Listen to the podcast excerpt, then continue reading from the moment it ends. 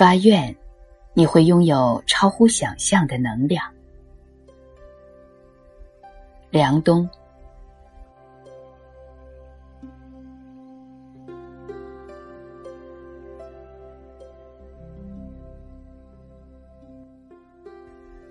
人生是愿力重要还是业力重要？这没法思考，只是选择。我选择愿力驱动，因为天行健，君子以自强不息，阳主阴从。在不知道该怎么办的时候，用愿力可以有更好的定力。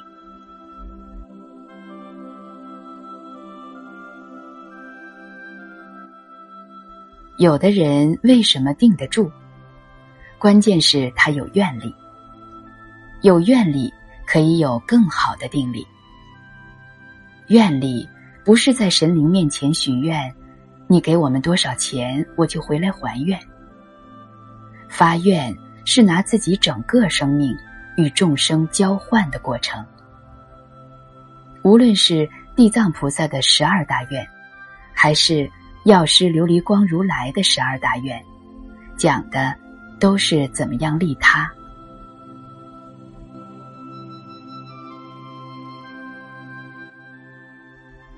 后来我发现一个秘密，那就是，当你真正全心全意的利他时，你会拥有超乎想象的能量。这一点，我在自己身上经常发现。具体的故事就不在这里讲了，以免被认为怪力乱神。反正我是深信不疑的。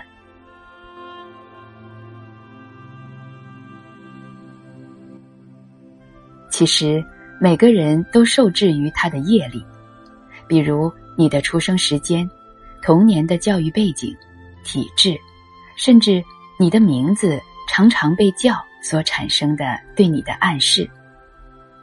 我们的文字是象形文字，每一个字都是一个符。当然，这并不是不可以改变。我后来去参加一个课程，那个老师就讲，许多人都没意识到，透过后天的努力，尤其是心智模式和行为习惯的改变，可以整个改变你的命运。所以才有了了凡四训，而且。当你发的愿越大，你越希望去为众生服务的时候，你改变自己的推动力就越大。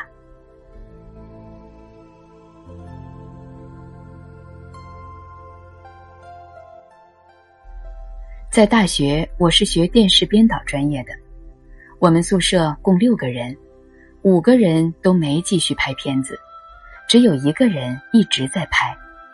终于拍出来一部叫《睡在我上铺的兄弟》的热门网剧，目前也是时尚导演。前几年请了影帝梁家辉出演他的片子。每次看到他，我都深深的感觉到，一个人的愿力是可以突破业力的。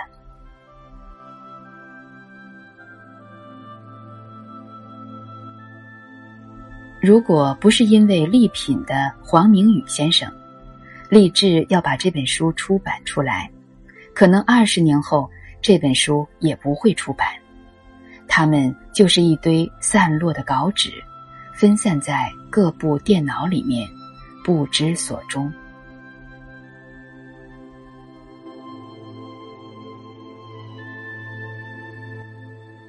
所以，我觉得。生命一直被业力，也就是过往的种种惯性所牵引，但是，它也受到我们愿力的作用。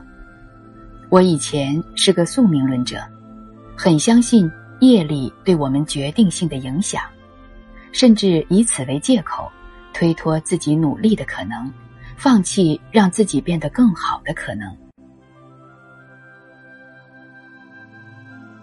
但是，人过中年之后。反而借由挫折生出一种坦然的发愿。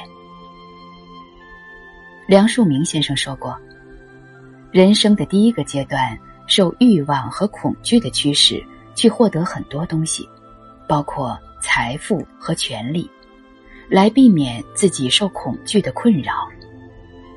当获得这些东西之后，他发现他并没有满足，他也并没有免除恐惧，于是开始出离，甚至厌离，用消极的态度过清贫的生活。他离开人群，以为靠自己的修行可以改善这一切。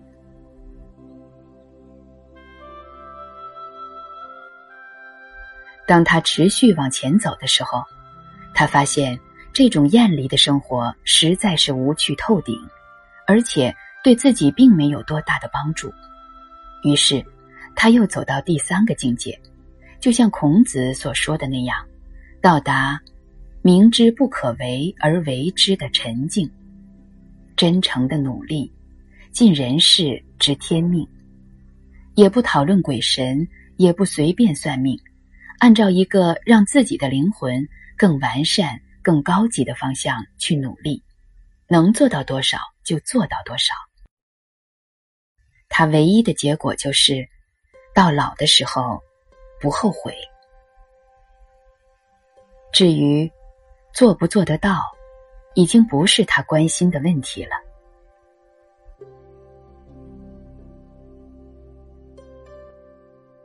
这就是人生三重不同的境界。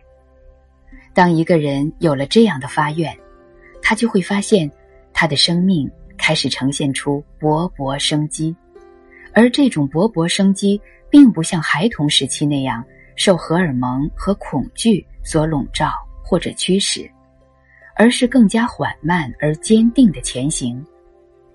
我认为，这是儒家思想非常美妙的地方。后来我才发现，原来佛家也讲发大愿，道家也讲“我命在我不在天”，其实殊途同归。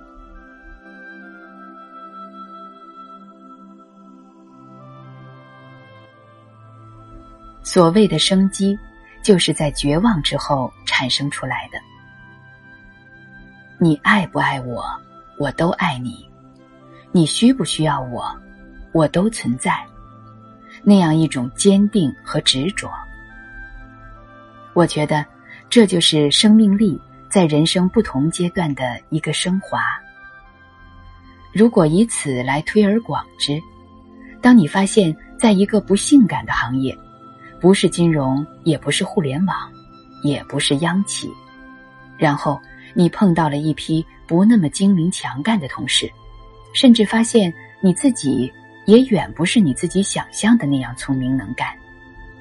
然后，你是否还愿意坚持去做你现在坚持在做的事呢？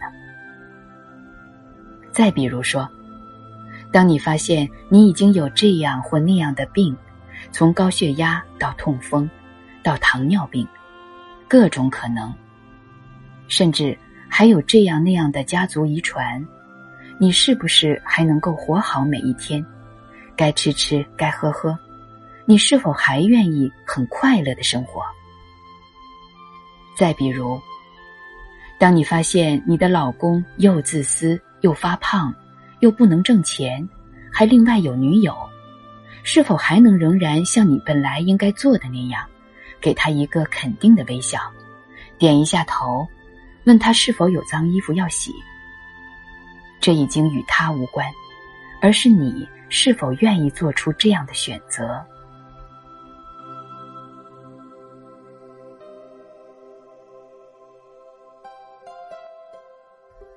以上的就是在生活、生病和家庭等这一类日常作业当中，我们升起的一种定力和慧心。所以，戒、定、慧。是一直贯穿在这里的。大学里面提到的“修齐治平”，也是贯穿在这里的。所以，处处见生机，讲的是生机并不是与生俱来的，而是经由纯正发心而来。你决定有，于是就有。你有光，于是。世界就有了光。你就是上帝，你就是佛。